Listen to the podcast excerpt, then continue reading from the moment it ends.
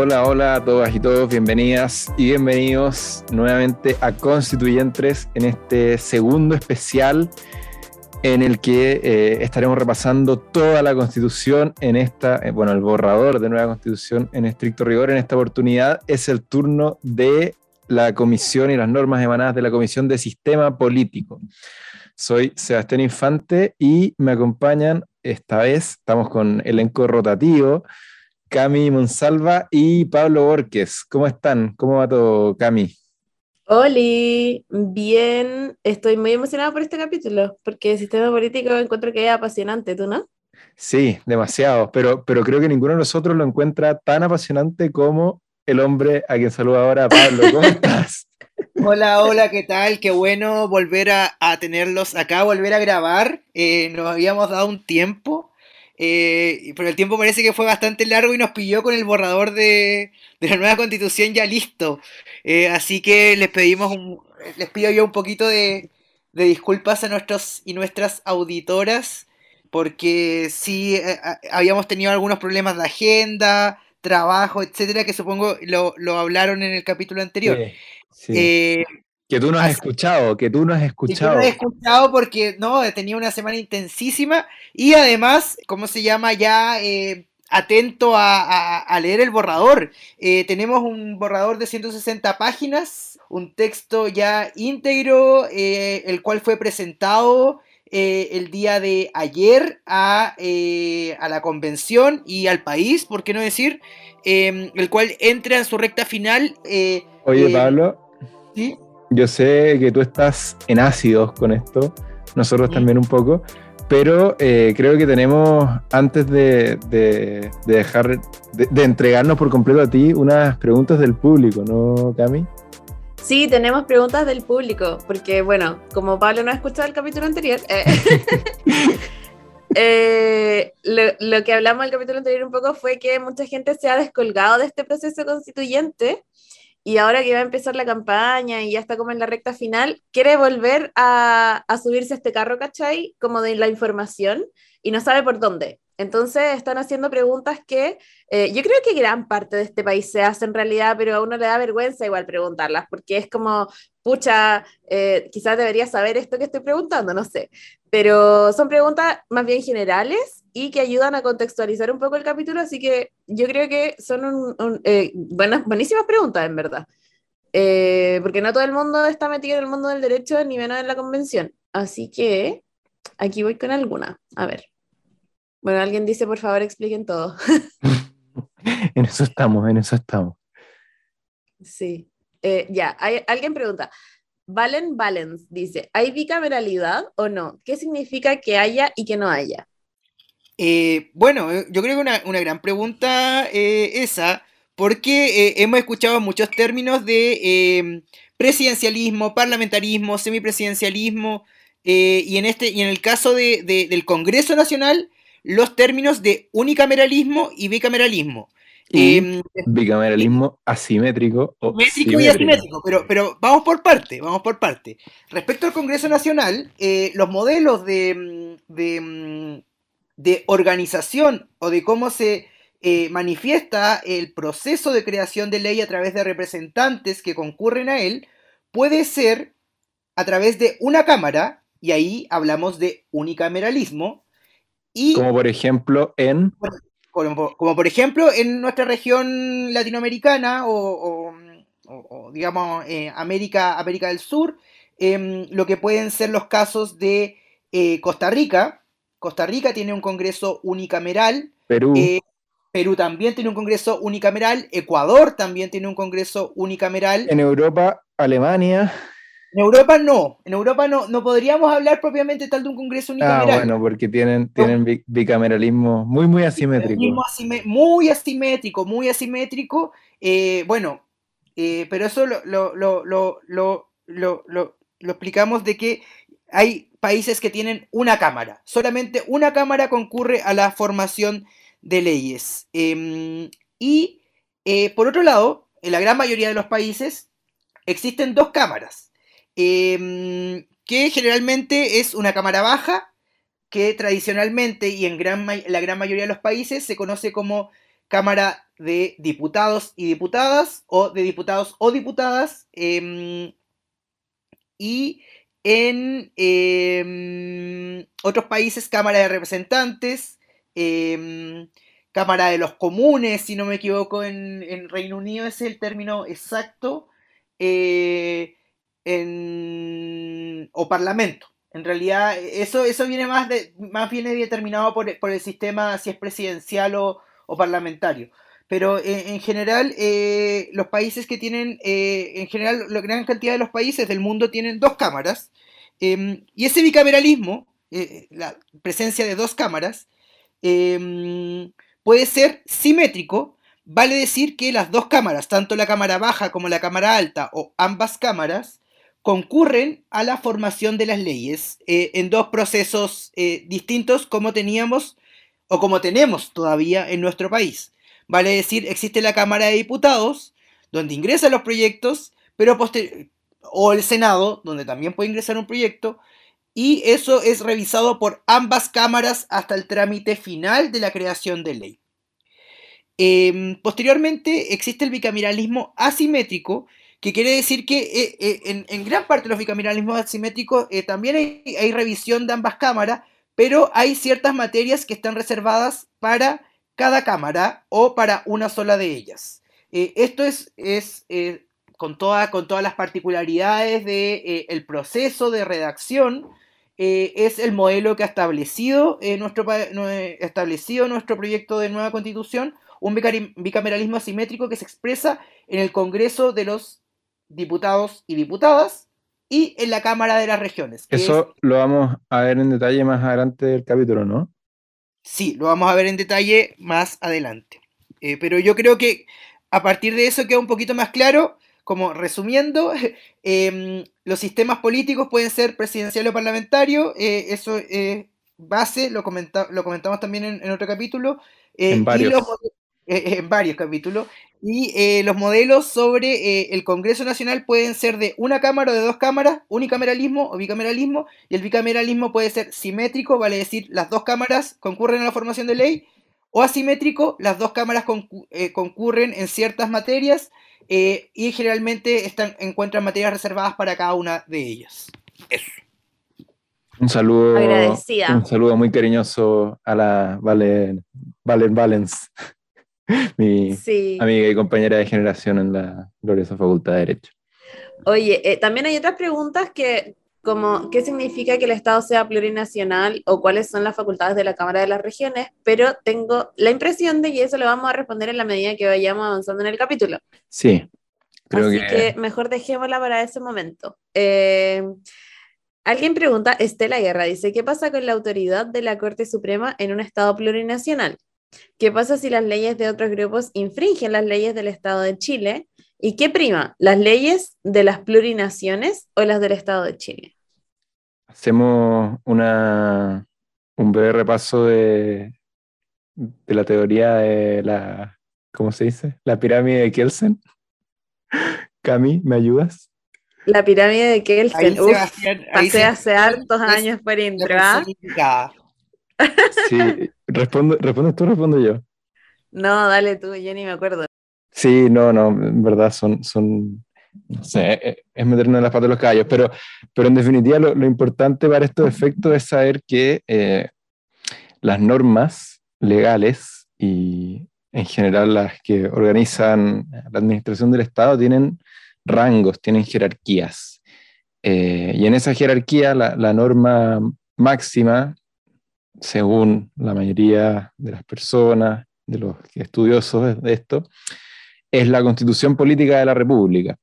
Después hay algunos que dicen que, bueno, que los tratados internacionales de derechos humanos están al mismo nivel, algunos dicen que incluso están arriba, un poco más abajo, pero, pero por ahí están también los tratados internacionales, ciertos tratados internacionales entonces, pero luego debajo entonces de esta constitución eh, están las leyes y debajo de estas leyes después están ciertos eh, decretos, ciertas resoluciones de los distintos órganos de la Administración del Estado.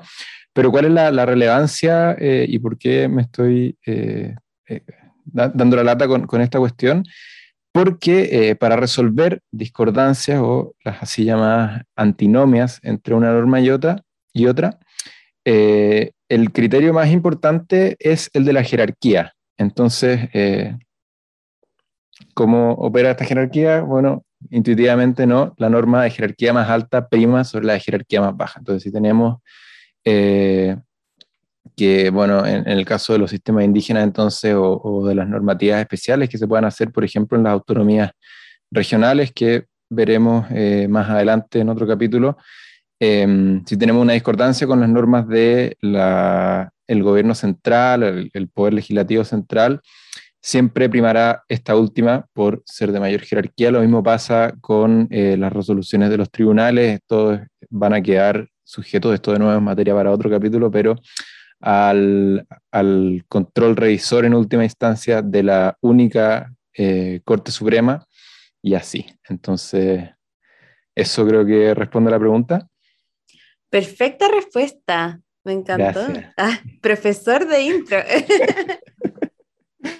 no, fue un, fue, un, mal estudiante de introducción al derecho. No, no, no, no, no lo recordemos. ya, pero éramos mechones, en ese minuto todos éramos malos estudiantes. Después uno se va inventando con el tiempo. Gracias, sí, es verdad. Ya, ahora sí eh, podemos ir de lleno al capítulo, en el que Pablo Borges nos va a dar una gran clase magistral. Dale, Pablo. Bueno, eh, este informe, como bien decías, es bien extenso. Parte con, eh, yo creo que una, un, un, elemento primordial y que ha sido base de em, la discusión de, de, esta convención y mucho antes, que es, mucho antes digo, por el tema de la democracia paritaria.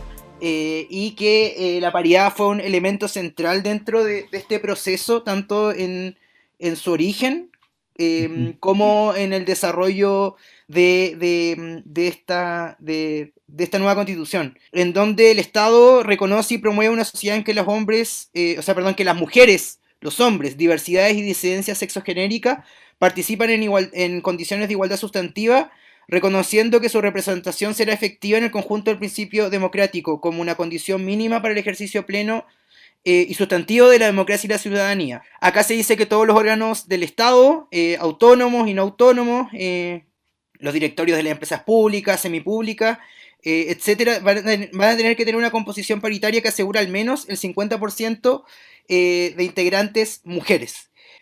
Eh, eso es, eh, yo creo que un principio primordial eh, que, demandaron tanto las organizaciones feministas al interior y al exterior de la convención, y es el primer artículo de este informe. Luego, la participación democrática e incidencia política de los grupos históricamente excluidos y de especial protección, y también cómo esto debe adecuarse dentro de los poderes públicos y también eh, medidas afirmativas para garantizar la participación y representación política de las personas en situación de discapacidad también creo que es algo importante del capítulo eh, primero de, las normas del sistema político que es sobre la democracia. Luego viene el capítulo de Estado plurinacional y libre determinación de los pueblos, en que Chile se establece como un Estado plurinacional e intercultural que reconoce la existencia de diversas naciones y pueblos dentro del marco de la unidad del Estado chileno. Eso es muy importante. Em, creo que hay que remarcar que acá no se quieren crear 20 o 25 o 30 o 4 o 10 estados paralelos, sino un reconocimiento de distintas naciones originarias que conviven dentro de un estado eh, que es el Estado chileno.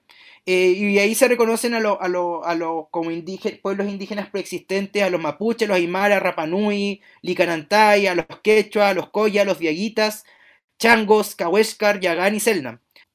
Y eh, estos pueblos y naciones indígenas preexistentes tienen pleno derecho al ejercicio de sus derechos colectivos e individuales. Y también el Estado va a tener que garantizar la efectiva participación de estos pueblos en el ejercicio y distribución del poder eh, incorporando eh, su representación dentro de las estructuras del Estado y órganos e instituciones.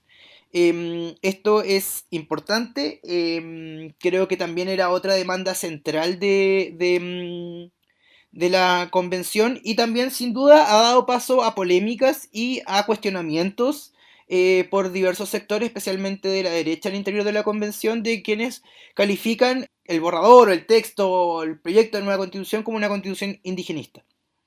Eh, posteriormente entramos de lleno a, lo importante de, la estructura, eh, como a la máquina principal de, o una de las máquinas principales de, esta sala de máquinas, que es el Poder Legislativo. Que antes, se va a de eso, antes de eso, podríamos detenernos en, estos artículos introductorios que yo creo que son, son pocos, pero son súper, bueno, dan para hablar muchísimo.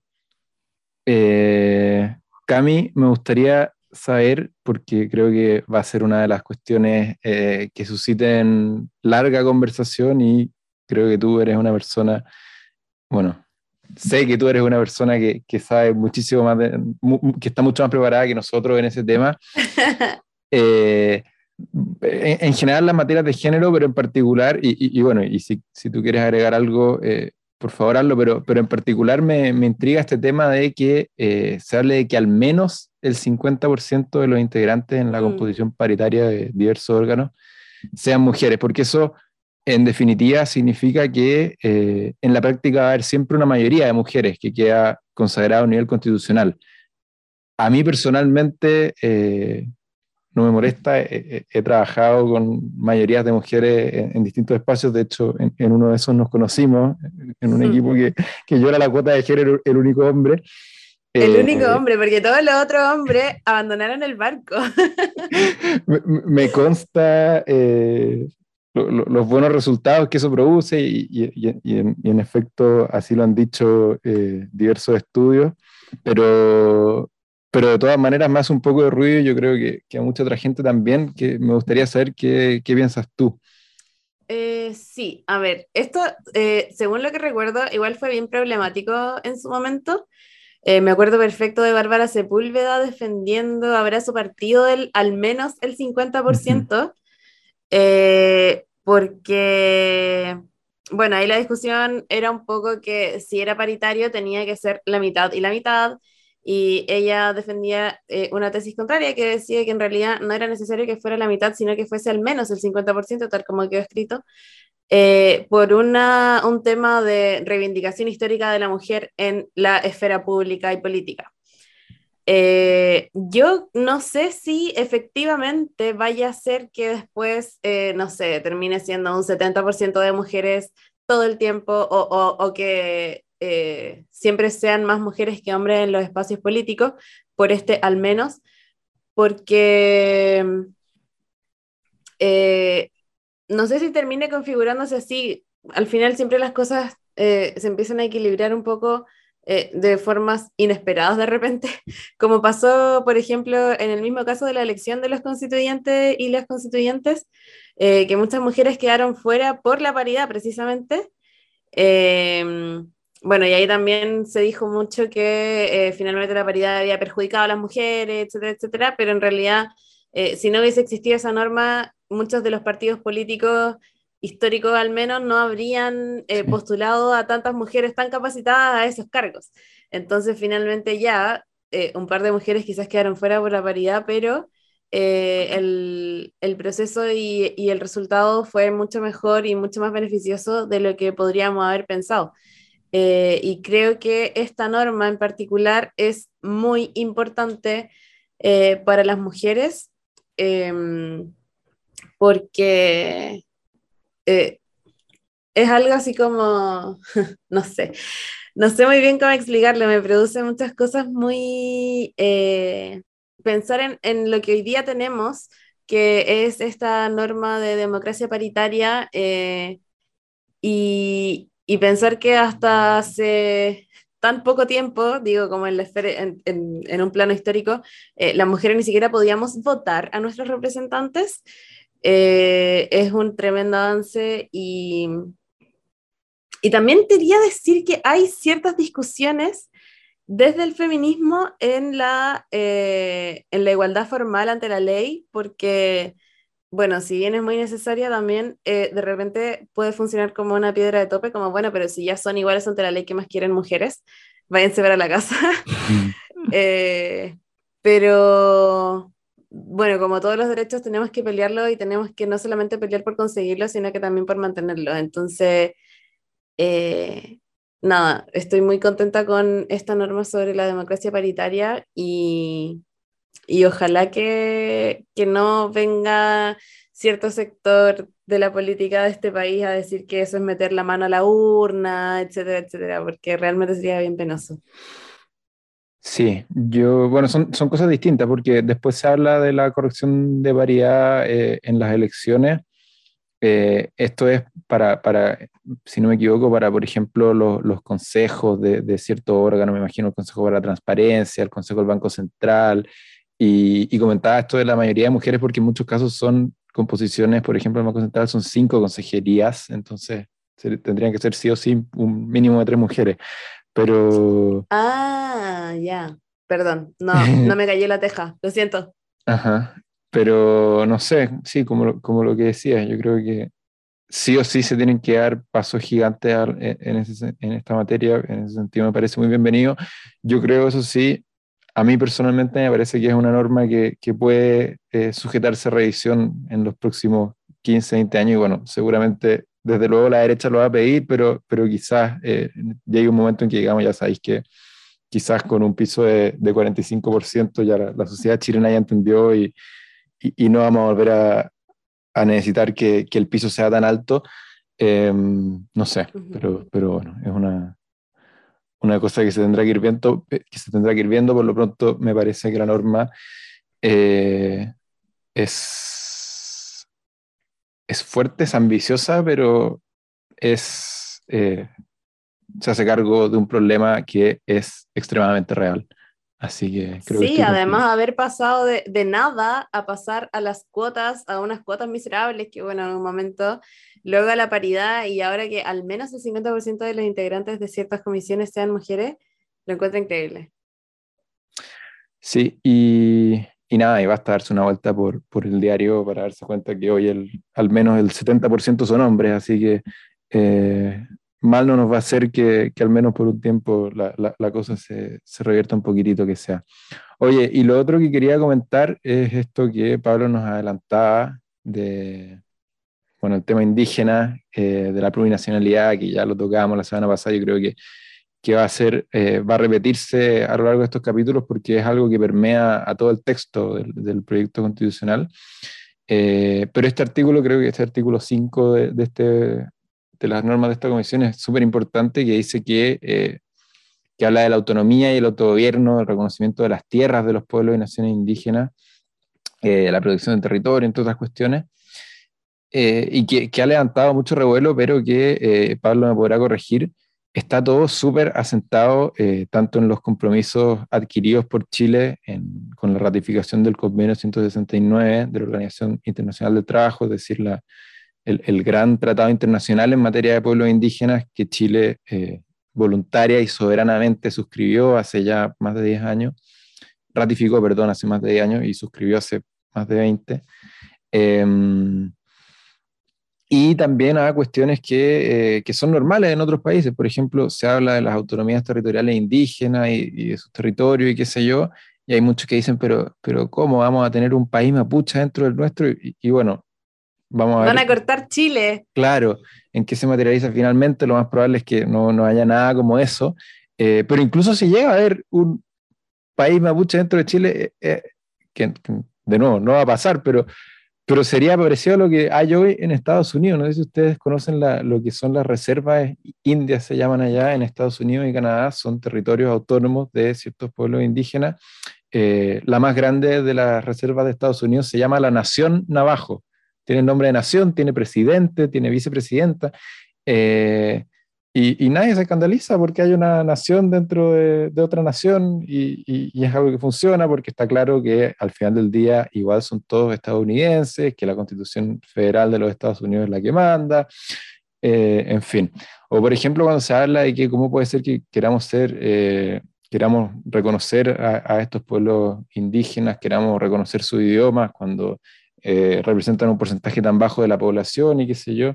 Bueno, estuve leyendo un poco, y en Nueva Zelanda solamente el 16,5% de la población es maorí, solamente el 3% de la población habla el idioma, y sin embargo tienen escaños reservados, tienen un eh, amplio reconocimiento de este pueblo indígena, eh, y de su cultura y todas estas cuestiones que estamos viendo ahora reconocidas en la constitución chilena, con números que son también bastante parecidos. Mucho se dice que no, que en Chile son mucho menos, no, no es tanto menos que en países comparables, con normativas comparables, así que eh, nada, me parece bien que esta cuestión se haya hecho respetando esos criterios. Pablo, no sé qué piensas tú.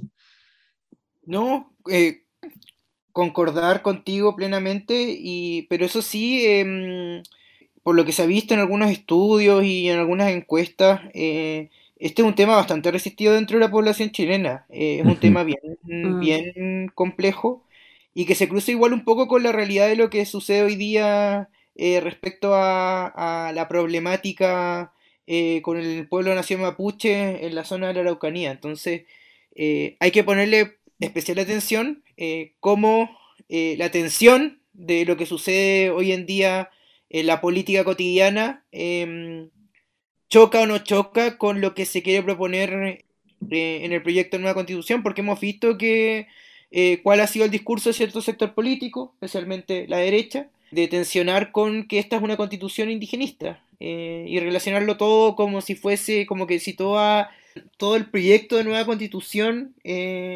está como creando grupos privilegiados, sistemas diferenciados, que yo creo que una retórica que dentro de todo ha sido exitosa para, y que lo vemos con los resultados de, de las encuestas, o sea, una retórica, digamos, y ahí hay una, una gran labor tanto de las y los constituyentes eh, que no están de acuerdo con aquello, eh, y de también de el mundo del apruebo y de el gobierno también, que, que digamos es un actor dentro de este proceso político de, de salir a desmitificar aquello y de em, entregar certezas. Yo creo que eso es lo más importante, entregar certezas y claridades eh, y no en base a desinformaciones o, elementos torcidos como hoy día se pretenden sobre, sobre este tema. Mm. O especulaciones maliciosas también en torno a lo que podría pasar cuando esto se apruebe, eh, los conflictos que va a traer, cuando, eh, si vemos la experiencia comparada, no, no es el fin del mundo tampoco darle reconocimiento a, estos eh, pueblos originarios o naciones. Sí, eso, eso un poco lo que quería relevar. Eh, y, así entiendo que, se dio la discusión dentro de la comisión, ¿no, Pablo? En general, mucho escuchar a expertos, mucho eh, revisar cómo son las cosas en otros países. Fueron desde el principio del proceso transitando por todas las discusiones, en todas las comisiones, porque este es un tema que, ha tocado todas las comisiones, querámoslo o no, y desde el principio gente desde el Centro Nansen, eh, gente de Plataforma Constitucional Indígena de la Universidad de Chile, no sé, pienso en otros expertos también de que, han investigado el tema de interculturalidad y plurinacionalidad como Claudio Fuente, eh, no sé, eh, quién fue hasta hace algún, algún momento em, encargado de asuntos indígenas del gobierno de Salvador Millaleo también. O sea, e, es un tema que, se discutió y que fueron distintas voces a, explicar y, a defender la importancia de, la presencia de, de, una dimensión eh, eh, en cual debe haber un reconocimiento. Bueno, y lo, lo vamos a seguir viendo en, eh, bueno, a lo largo de este capítulo de los que vienen. Eh, ¿Vamos con Poder Legislativo?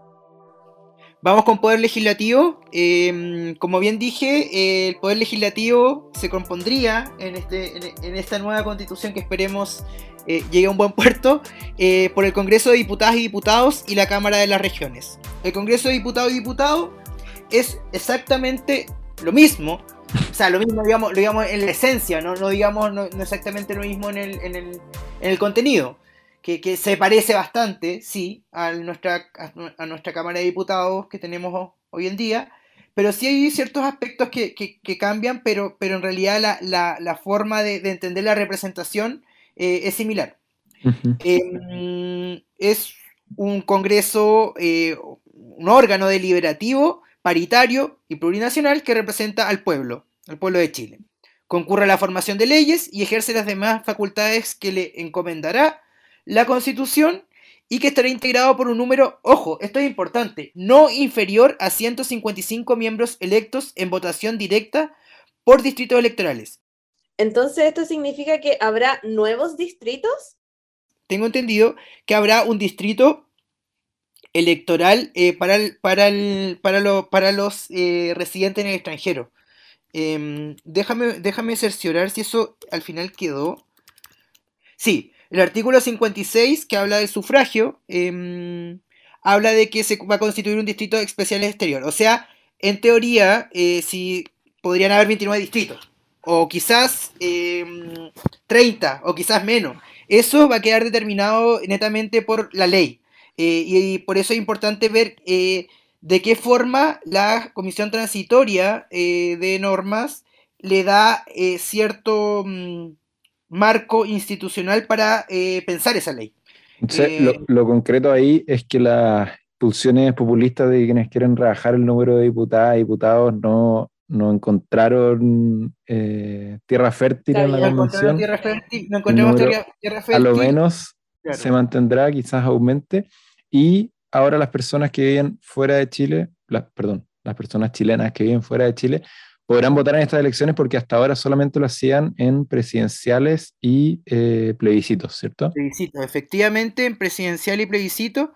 Y eh, lo importante en, este sentido es que, em, que esto ya es una eh, como desviación politológica, disciplinar, que nos acercamos a la regla de la raíz cúbica de la población que si no me equivoco, que, un autor, eh, un cientista político de apellido Pera, que si no me equivoco es de, origen nórdico, eh, dice que eh, la representación de un país en, un, en su cámara, digamos, de diputados y diputadas, debe ser la raíz cúbica de la población. creo que si no me equivoco en Chile es 277.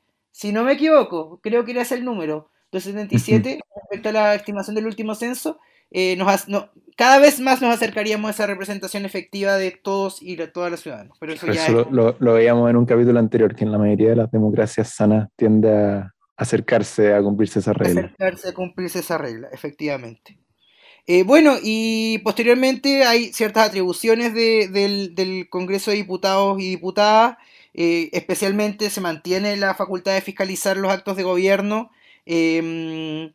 de declarar cuando el presidente eventualmente si llega a renunciar el cargo, eh, admitirlo o desecharla, eh, otorgar... Eso, es nuevo, ¿no? La, Creo que renuncia del presidente me parece que es nueva. Declarar cuando la presidenta o presidente presente la renuncia a su cargo si los motivos que la originan son o no fundados y en consecuencia admitirla o desecharla. Tengo entendido que eh, eso es nuevo dentro de, que, digamos, todas estas normas que, bueno, ahora las estamos viendo por el proceso constituyente, pero todas estas normas eh, con posterioridad a octubre del 2019, nos a, todos las y los chilenos nos empezaron de repente a hacer un poco de ruido eh, en vista de, la, situación que tuvimos de, protesta desbordada. Eh, pero es importante tenerla en consideración que puede, puede desechar la, renuncia del presidente de la República. Bueno, también otorgar acuerdo para que el, presidente pueda, el presidente pueda ausentarse del país por más de 30 días. Y las otras que establezca la constitución, que eh, son crear las leyes. Básicamente las otras son la, la más importante. La otra cámara es la Cámara de las Regiones, que es un órgano deliberativo, paritario y plurinacional de representación regional, encargado de concurrir a la formación de leyes de acuerdo regional y de ejercer las demás facultades encomendadas por esta constitución se denominarán representantes regionales. Su representante regional es lo que antiguamente se conocía como, o lo que podríamos decir que era lo que entendíamos por Senado. La ley determinará el número de representantes regionales a ser elegidas y elegidos por región.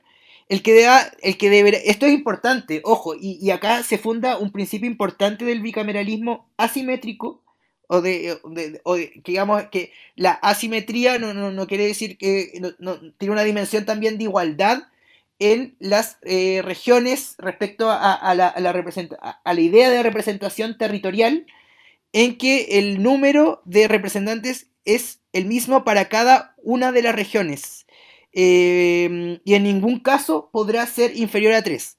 eso lo determinará la nueva ley electoral, pero que se van a elegir la misma cantidad de representantes tanto en Aysén como en la región metropolitana, como en la región del Biobío, como en, en, la región de Valparaíso, como en Magallanes, como en Arica, como en Tarapacá.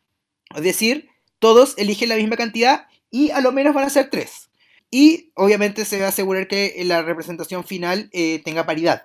Eh, ¿Sí? Estuve revisando y la constitución actual eh, no contempla efectivamente la renuncia del presidente de la República, como parece que sí lo hace el borrador. Así que es un cambio interesante. Todos los si rayados de, del centro que Pero si no se acuerdan que ese era justo el problema. ese era justo el problema, que tanto Piñera renuncia, pero, pero en la práctica como que no, nadie sabía muy bien cómo, cómo se podría materializar eso, como, como que no había un camino claro para que Piñera renunciara. Me acuerdo haber escuchado como que no, que tendría que haber un cambio legislativo, qué sé yo. Claro, la única posibilidad de, salida de, de, Piñera del poder era una acusación constitucional, la cual debía obtener un quórum de dos tercios en ambas cámaras para, para que prosiguiera. Si no, me, no, si no, no, en la Cámara Alta. La Cámara Alta, perdón, la Cámara Alta. en Cámara de Diputados era la mayoría de los 78 eh, diputados y diputadas, claro. Eh, pero, pero dos tercios en el, en el Senado para, para la renuncia del presidente. Oye, yo eh, tengo una, una, duda de lo que has dicho hasta ahora, pero antes quiero saber si la Cami tiene algo que opinar, comentar, consultar. no, es que en realidad eh, quería preguntar cuáles son, aparte de las que ya mencionó Pablo, es que Pablo como que describió las atribuciones de la Cámara de las Regiones, pero me gustaría saber en concreto cuál es la diferencia con el Senado actual, porque quedó la tole tole cuando dijeron que se iba a acabar el Senado. Yo creo que eh, eh, en realidad sí, se les disminuyen ciertas facultades al Senado, que, que digamos la, la, Cámara Regional va a ver ciertos, ciertos elementos como las leyes de acuerdo regional, y también quedan, quedan, eh, quedan como divididas esas eh, funciones que son bastante y se encuentran en el artículo 28, o sea, en el artículo, no, se encuentran en el artículo 32 de el, eh, del, del, borrador. del borrador, artículo 28 del primer informe de la Comisión de Sistema Político. Informe de reemplazo. Los, artículos en el borrador tienen dos números, eh, es una cuestión súper bonita. Em, y digamos, son una serie de funciones que van a tener. Pero obviamente el peso político o la centralidad política de la formación de la ley va a estar entregada a la Cámara de, o sea, al Congreso de Diputados y Diputadas. Eso, eh, eh, pero digamos, ahí va a haber doble revisión en, ciertas materias, pero no va a ser una doble revisión eh, excesiva como hoy, día, hoy día lo es el Senado. Y también otro elemento que, dicen por qué se acaba el Senado es que em, ambas, ambos, em, ambos órganos eh, legislativos serán electos eh, por cuatro años y concurrentemente cuando, en cada ciclo mm. electoral. ¿Me entiendes? Ya se acaba la idea del Senado de representantes que duraban ocho años en, en, sus regiones. Y que tenían, y que tenían un requisito de, de, ¿cuál es la palabra? De edad mayor, ¿no?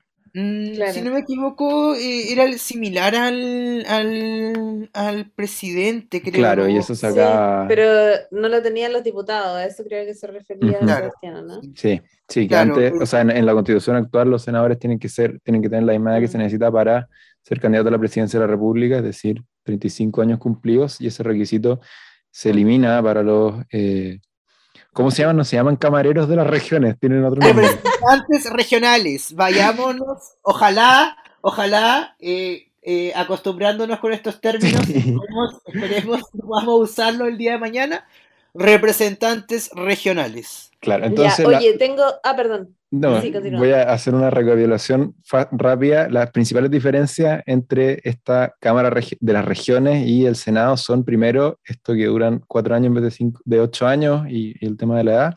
Segundo, que eh, el Senado actual tiene eh, una composición según un criterio de proporcionalidad con la población similar al de la Cámara de Diputados, de tal modo que por ejemplo, la región metropolitana tiene muchos más senadores que la región de Aysén. Eso se sustituye por un criterio de representación territorial en el cual eh, sin importar cuántos habitantes tenga cada región, todas tendrán el mismo número de, eh, de representantes regionales en esta Cámara de las Regiones, eh, que deberá ser a lo menos de tres, según termina la ley, pero se elimina la posibilidad de que caigamos en un, en un nuevo sistema binominal. Y habrán algunos que reclaman, pero esto es darle un poder excesivo a las regiones menores y a la gente que vive ahí en desmedro de la gente que vive en Santiago y las regiones más pobladas. Sí, quizás puede ser, pero bueno, son los, los trade-offs, los sacrificios que se hacen en pos de cuestiones como el fortalecimiento de los principios de descentralización y regionalización. Y en ese sentido, de todos modos, llegamos a la tercera gran diferencia, que es que mientras que hoy el Senado incide eh, y ¿cuál es la palabra? e interviene en la formación de absolutamente todas las leyes que se tramitan en nuestro Congreso, la Cámara de Regiones solo, solo lo hará en aquellas que, como nos decía Pablo, están en el, uh, mencionadas, en aquellas materias mencionadas en el artículo 32/28 del borrador, que son las leyes de acuerdo regional. Son ciertas materias que la Constitución define que requieren la concurrencia del, de la Cámara de Regiones, pero en las demás materias esta concurrencia solamente será voluntaria y eh, los resultados que salgan de ahí podrán ser desestimados por, la, por el Congreso de Diputadas y Diputados. Es decir, eh, si no está en el artículo 28, el rol de la, de la Cámara de Regiones es solamente consultivo. Oye, esto significa entonces que, ya es que lo leí en Twitter, pero yo creo que mucha la gente que se hace esta pregunta. Como todos eh, nosotros que nos informamos por Twitter. ya, pero ¿esto significa que nuestro sistema político sigue siendo hiperpresidencialista o no? No, yo diría que eh, todos hablan, o sea, esto ya, esto ya es una, eh, una visión mía, o sea, el, el relato oficial de la convención y de lo que salió de la Comisión de Sistema Político es que este sistema sería un presidencialismo atenuado. Presidencialismo atenuado es una expresión un poco contradictoria en sí mismo, porque ningún presidencialismo mm. es atenuado. Hay una preeminencia del poder del presidente. Eh, por eso en ese sentido eh, yo creo, y, esta es mi posición, de que estamos hablando de un presidencialismo a secas, de un, de un sistema presidencial sin ningún apellido, un sistema presidencial. Eh, a contrario de lo que podría ser un sistema parlamentario, donde eh, el Parlamento elige al primer ministro, em, o un sistema semipresidencial donde existe cohabitación, eh, puede existir cohabitación, digamos cohabitación, no, no, no, no, no cohabitación. no, no, que cohabitación es otro elemento de un sistema semipresidencial.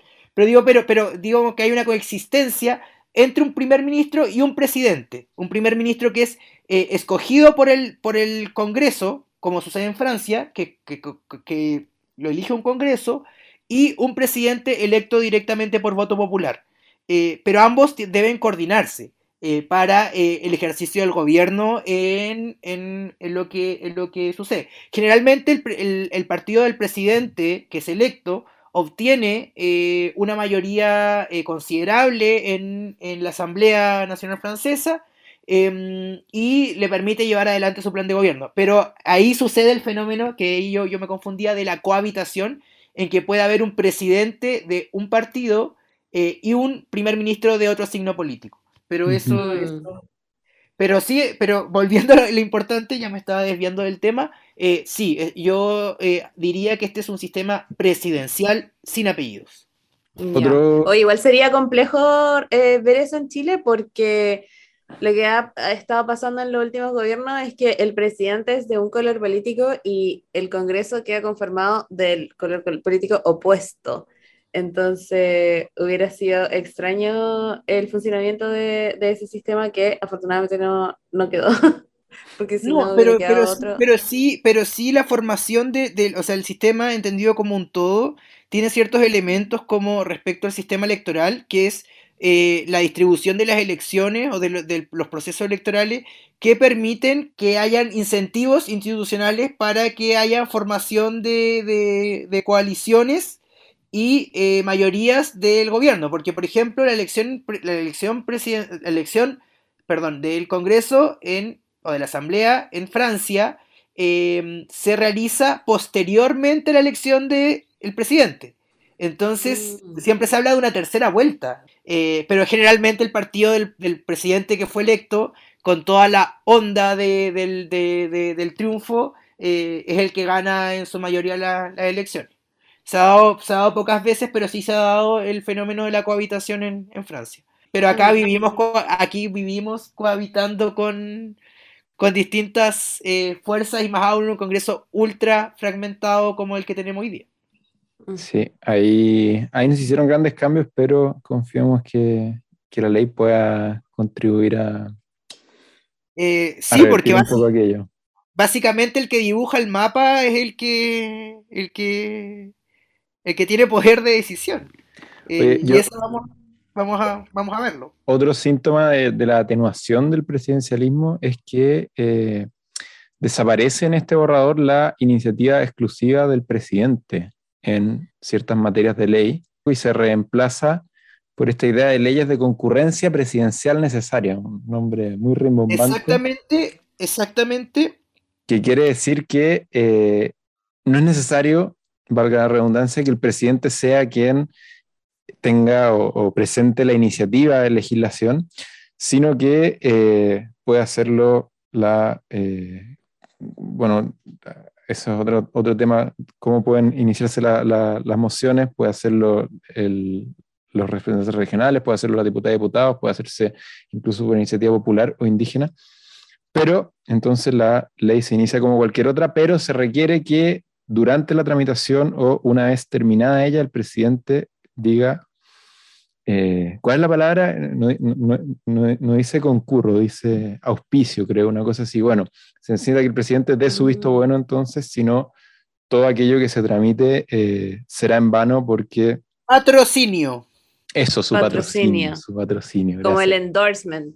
Eso. Exactamente. Eh, lo que a mí me parece bastante bueno porque al final le, pone, le puede poner presión al presidente para que se legisle una cuestión que hoy, si es que no proponía el, mismo presidente o presidenta, eh, jamás se llegaba a tocar. En cambio, si es que en el Congreso existe una voluntad mayoritaria por legislar en cierta materia, eh, el presidente puede sentirse entonces obligado o, presionado o compelido a, presentar ese, a prestar ese patrocinio eh, que en, la, en el régimen actual jamás se, se, habría encontrado en esa situación porque él nunca habría presentado el proyecto de ley.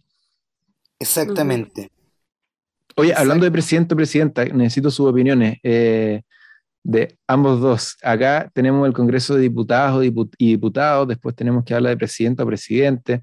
Eh, en fin, la, búsqueda de la, inclusión de género, que a mí me parece muy bien, pero creo que personalmente no, no me encanta esa técnica. ¿Por qué no se le puso Congreso de Diputaciones nomás? Y, nos quedamos con una sola eh, palabra. Mucho yo, creo que eso, yo creo que eso fue un, un proceso de negociación bastante fuerte. Eh, porque eh, en un principio, recuerden que el Congreso, el Congreso de, de, Diputados y Diputadas tenía un nombre al inicio en el primer acuerdo que se llamaba Congreso Plurinacional y que en vista de todo la, de lo que hemos comentado, finalmente fue cambiado, modificado al Congreso de Diputados y Diputadas. Tema, o sea, como nombre que quedó en el segundo acuerdo. Y cuando en el segundo acuerdo teníamos claridad sobre una segunda cámara asimétrica, eh, ¿cómo le ponemos? ¿Al neo senado o al not senado? Como, como, queramos, como queramos llamarle. Eh, y eh, ahí surgió el nombre de Cámara de, Cámara de las Regiones y ahí, y ahí ese nombre pervivió hasta el tercer acuerdo y cuarto acuerdo que fue el resultado final. Mm. Así que eh, eh, eso eh, responde un poco la pregunta de, Sebastián. sobre el presidente de la República, es importante que no hay ningún capítulo especial que hable del presidente de la República. Em, y esto, digamos, fue debido a las votaciones que fueron sucesivas respecto al, al informe de sistema político eh, y a partir del artículo, 30, artículo 46 del borrador 39 del primer informe de reemplazo de, sistema político es el que eh, empieza a hablar del presidente de la República, que el gobierno y la administración del Estado corresponde al presidente de la República, quien, como es el, eh, la esencia, la esencia y el, y el corazón de un presidencialismo, ejerce la jefatura de Estado y la jefatura de gobierno. eso lo ejerce el eh, presidente de la República y eso es primordial en todo presidencialismo. Eh, los requisitos para ser elegido, eh, que sean o sea, nacionalidad chilena, ciudadano con derecho a sufragio o ciudadana con derecho a sufragio, y que tenga 30 años de edad. Ojo, se modifica la edad de requisito de, de presidencia. Así que quizás eventualmente podamos tener varios. candidato, Pablo. Pueden ser varios más presidentes jóvenes. No, no todavía. No todavía, no todavía. No, todavía. Not yet, not yet. Ya, pero Pablo, ni siquiera hemos aprobado esta constitución de aquí a que se apruebe. Bueno. Sí, para, exactamente. yo, yo y la Cami todavía no, pero tú, tú estás listo. En camino, en camino. Tienes mi voto. Oye, En camino. hay un tema que eh, quiero, quiero contar una, una infidencia. Ahora vamos a hablar del el sistema electoral y el sufragio. Creo que este es un tema particularmente apasionante porque, si no me equivoco, Pablo y, y Camila eh, forjaron su, su, su, su- relación de amistad en el marco del trabajo del Tribunal Calificador, el noble Tribunal Calificador de Elecciones de la Facultad de Derecho de la Universidad de Chile. ¿Es así? Es así, cuando yo eh, estuve en Derecho, compartimos con eh, Camila y estuvimos varios, harto tiempo en el Trisel, si no me equivoco, uno o dos años, compartiendo varias jornadas de la eh, bien y mal llamada fiesta de la democracia. eh, y bueno, ahí aprendimos Sí. todos los vicios y mañas que pueden tener una elección y a mí me dejó una, eh, un gran amor y cariño por todo proceso electoral, eh, que viene desde mucho antes igual, pero eh, todos saben que yo amo las elecciones en todo momento, en todo lugar, de todo tipo, en todo lugar del mundo, así que era un lugar, eh, un lugar eh, donde lo pasé, lo pasé muy bien.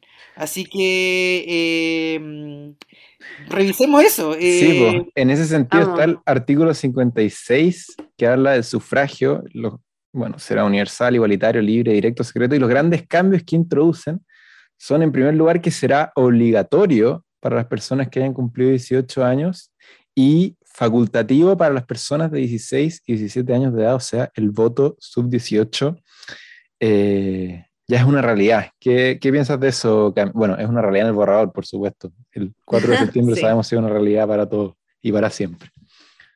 Eh, a mí me encanta que se le permita a las personas de 16, 17 años votar. Incluso me gustaría que quizás fuera desde los 14. Soy ese tipo de persona.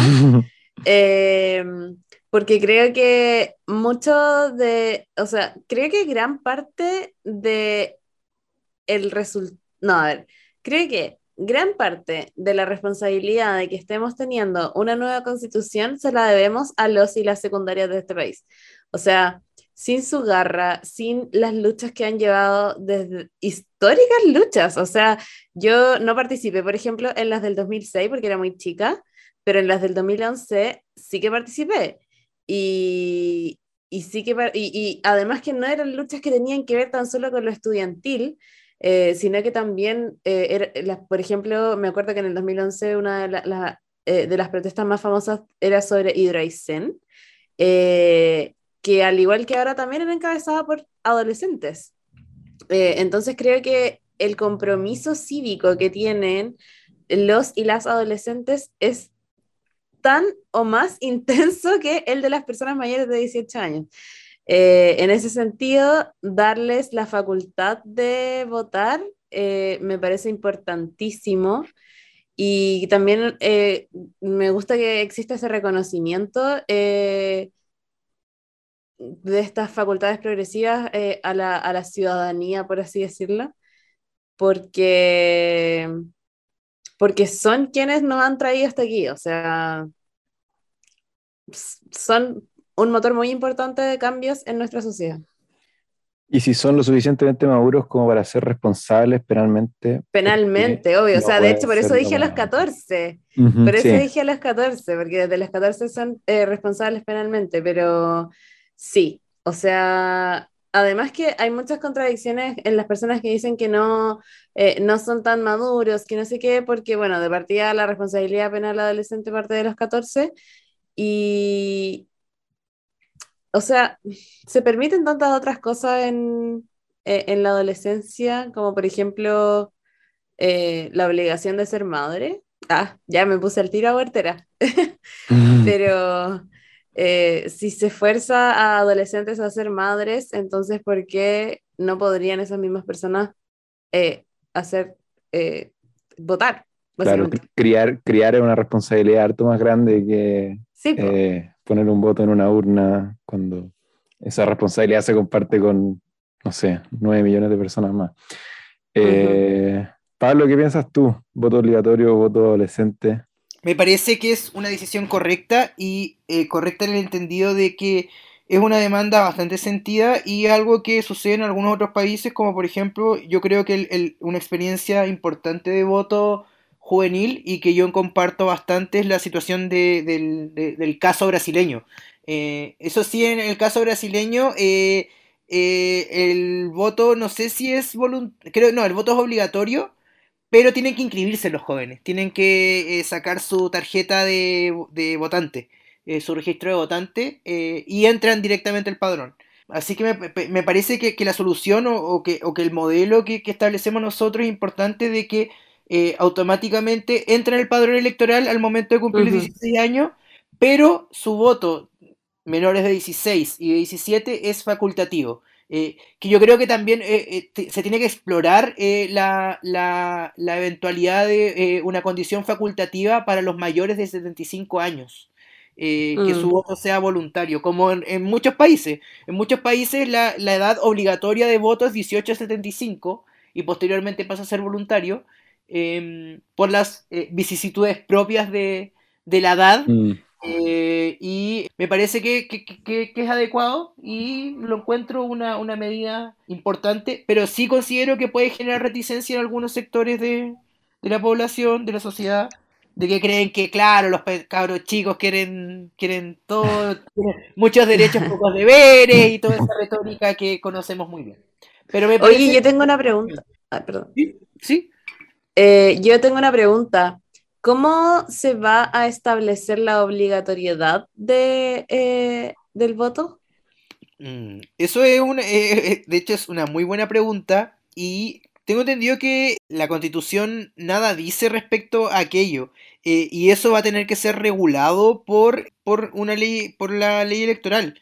En general y en, y en todo, en todo, yo, yo esto lo revisé en algún momento, eh, las sanciones respecto a, la no obligatoriedad, o sea, la, a la- a la no concurrencia frente a la obligatoriedad del voto es una sanción pecuniaria, que es una multa, que te cobran una multa. Generalmente en muchos países la multa es una multa, em, por decirlo de algún modo, em, como eh, simbólica. Una multa simbólica. No, no es una multa excesiva, no es una multa que eh, te vaya a generar un gasto em, gigante a una persona, ya sea de clase alta o inclusive de clase baja. Es decir, no una multa que, que sea como particularmente, em, particularmente onerosa.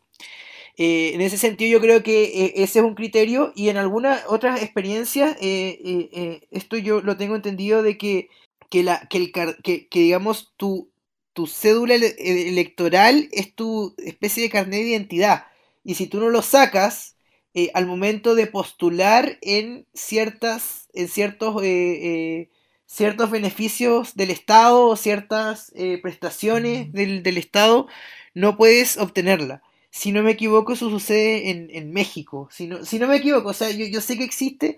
Y en Uruguay también yo sé que, que al parecer también hay un, un proceso de multas respecto a... O sea, no multas, pero sí eh, eh, que, que hay una limitación de la entrega de beneficios eh, o, prestaciones estatales en el caso de no concurrir a votar.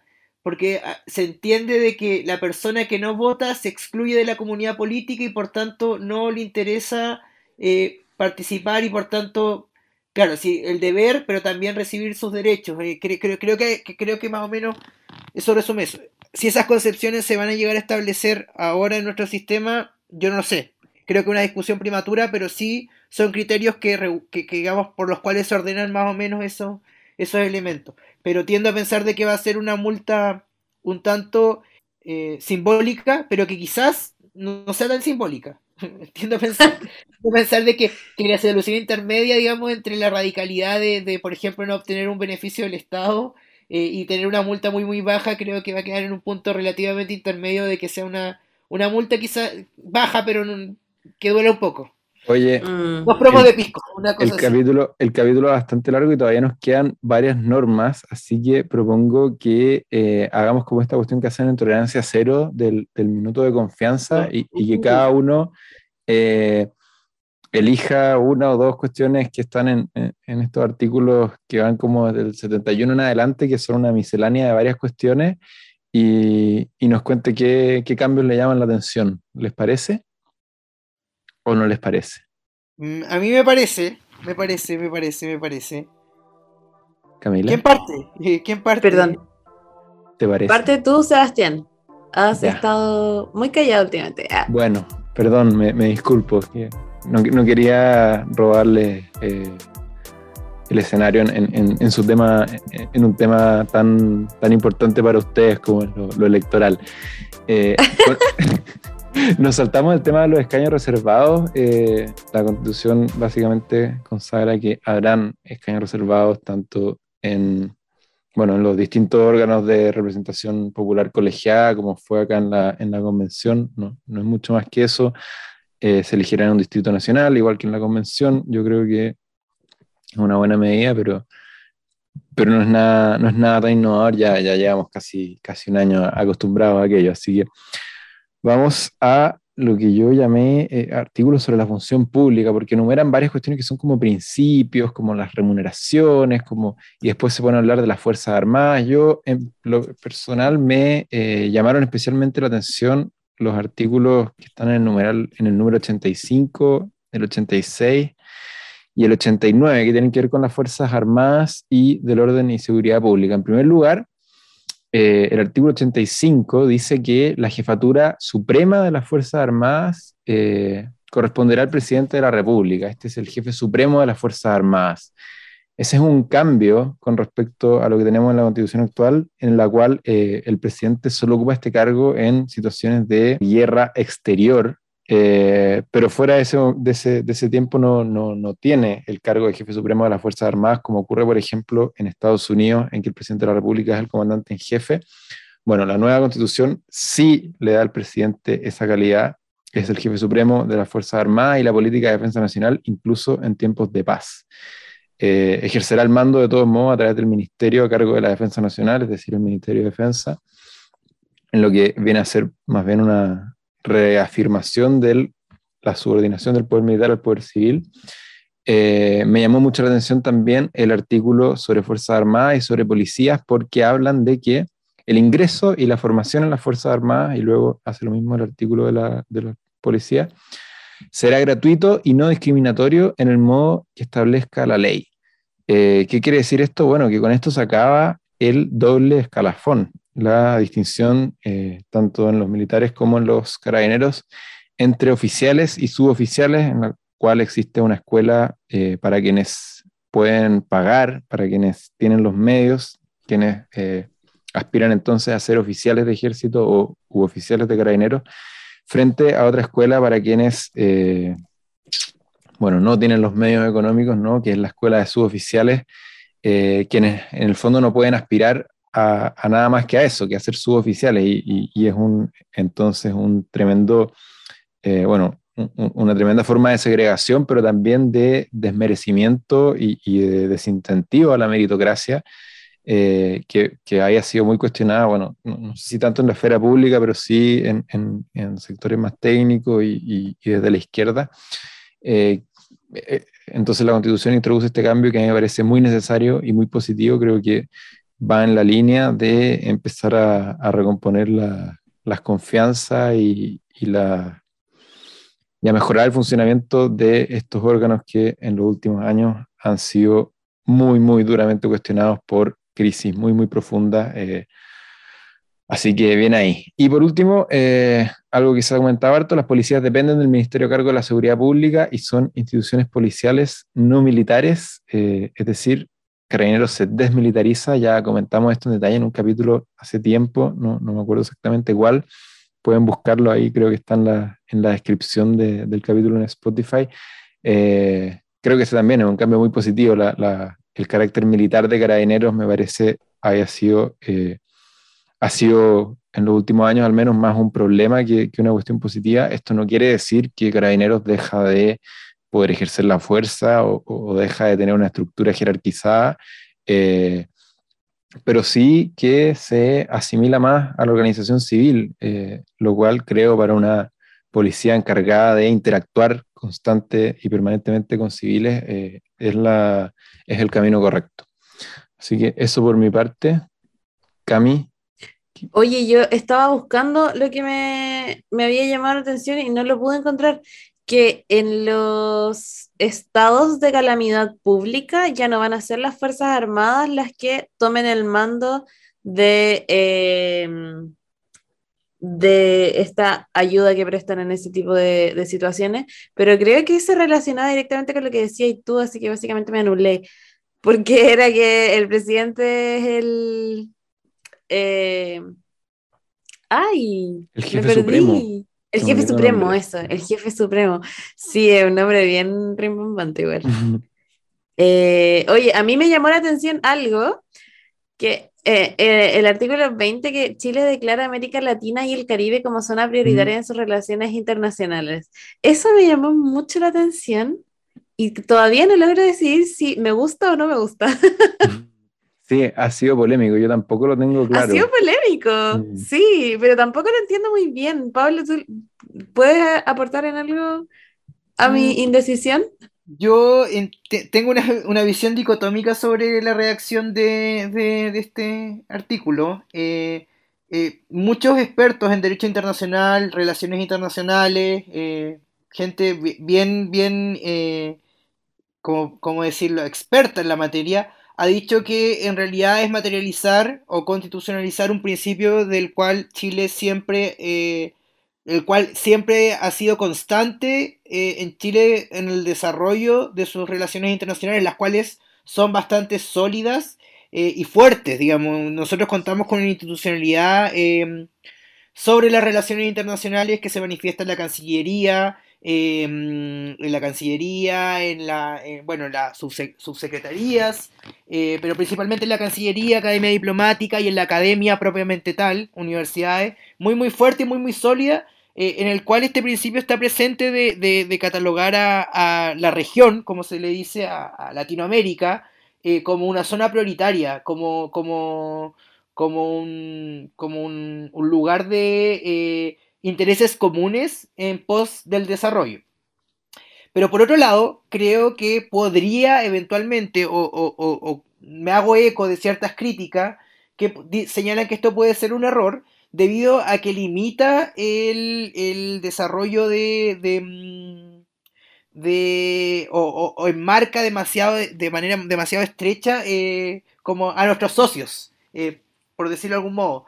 Eh, de ahí se hacía la pregunta, yo creo que un poco retórica y creo que, esa crítica quizá no tiene tanto sidero, pero por ejemplo el tema de la relación con China, ¿cachai? Como, como, como decían, ¿por qué entonces no constitucionalizamos la relación con China o con los Estados Unidos o con el sudeste asiático eh, como prioritario? Pero creo que eh, más que eh, un imperativo, es una norma declarativa que de buenas intenciones. es un, principio de buenas intenciones que se decidió constitucionalizar. Sí, yo pienso lo mismo. Eh, rescato ahí cuando habla de que Chile impulsa la integración regional. Ojalá eh, algún día con, en ayuda, con la ayuda de ese impulso vamos ver realizado el sueño de Bolívar y, y tener una, Unión Latinoamericana que, fortalezca eh, nuestros pequeños países, nuestras pequeñas economías, eh, pero que unidas pueden ser un actor mucho más relevante en el escenario internacional. Ahora se ve bastante lejano, pero bueno, ¿por qué no? Quizás, quizás con Lula en Brasil eh, y con esta constitución nueva en Chile podamos empezar a dar algunos pasitos. Yo no, yo no soy, no estoy muy esperanzado en el futuro, pero pero creo que sí, eh, es que ya llevamos cuántos tiempos de, de, experiencias fracasadas eh, en la integración regional, pero sí creo que ese es el horizonte. El horizonte es la región, es Latinoamérica y el Caribe, y, eh, pero digamos, en algún momento sabremos encontrar el equilibrio de una organización que nos dé cierta solidez como lo es, aún con todas sus crisis y quiebres y y, fisuras y grietas en la Unión Europea. La gloriosa Unión Europea. La Unión Europea. Estoy, camiseteado, Estuve, de vacaciones por, sectores, así que. Eh, es bien agradable la, moneda única. A pesar de crisis y guerra, el proyecto europeo sigue vigente y yo creo que también hay un poco de eso detrás. De tener un proyecto latinoamericano no, no, no, no, no, que no es igual, ojo, a un proyecto ideológico. Eh, ideológico político de algún u otro color. No, no, no. o sea, no es un sueño bolivariano chavista. a pesar de que Chávez tenía un, sueño bolivariano de, unidad de Latinoamérica en, estricto rigor. Sí, pero no se puede, no se puede apropiar el, nombre del, libertador, eh, don Simón Bolívar, la dictadura venezolana. Eh, el sueño de Bolívar es anterior, así lo dice nuestra estación de metro Unión Latinoamericana. Así que, sí, ¿algo, algo más que comentar o vamos cerrando? No, nada, yo, creo que vamos cerrando. Yo creo que sí, que yo no quiero agregar nada más. Eh, claro, muchos temas pendientes del, del informe, o sea, de los informes, y sin duda ocupa un cuarto del, del borrador, o sea... Sí, yo creo eh, que vamos a ver esto en más detalle cuando la constitución ya esté armonizada. Podríamos volver sobre el sistema político porque sin duda que hace falta. Pero después de, eh, no sé, llevamos como una hora veinte grabando. Tendré un duro trabajo de edición. Eh, me despido de ustedes, Pablo, Cami, que tengan una buena semana. Ah, se me olvidó decir, esto estamos grabándolo el miércoles 18 de mayo. Estamos terminando de grabarlo el miércoles 18 de mayo, empezamos a grabarlo el martes. Partimos el, martes.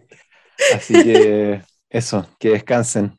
Y, también yo, yo saludar, saludar a Clara, que no la mencionamos a lo largo de todo, el, de todo el programa, que se encuentra en visita en la región de Antofagasta y que nos traerá el próximo capítulo información de cómo se ha vivido la instalación de las comisiones en, en terreno. Eh, y eso. Sí, es un saludo para nuestra enviada especial en el norte del país. Sí, un abrazo. Ojalá nos traiga puras buenas noticias. Ojalá. Ya, que esté muy bien. un abrazo, nos vemos. Un abrazo, chao.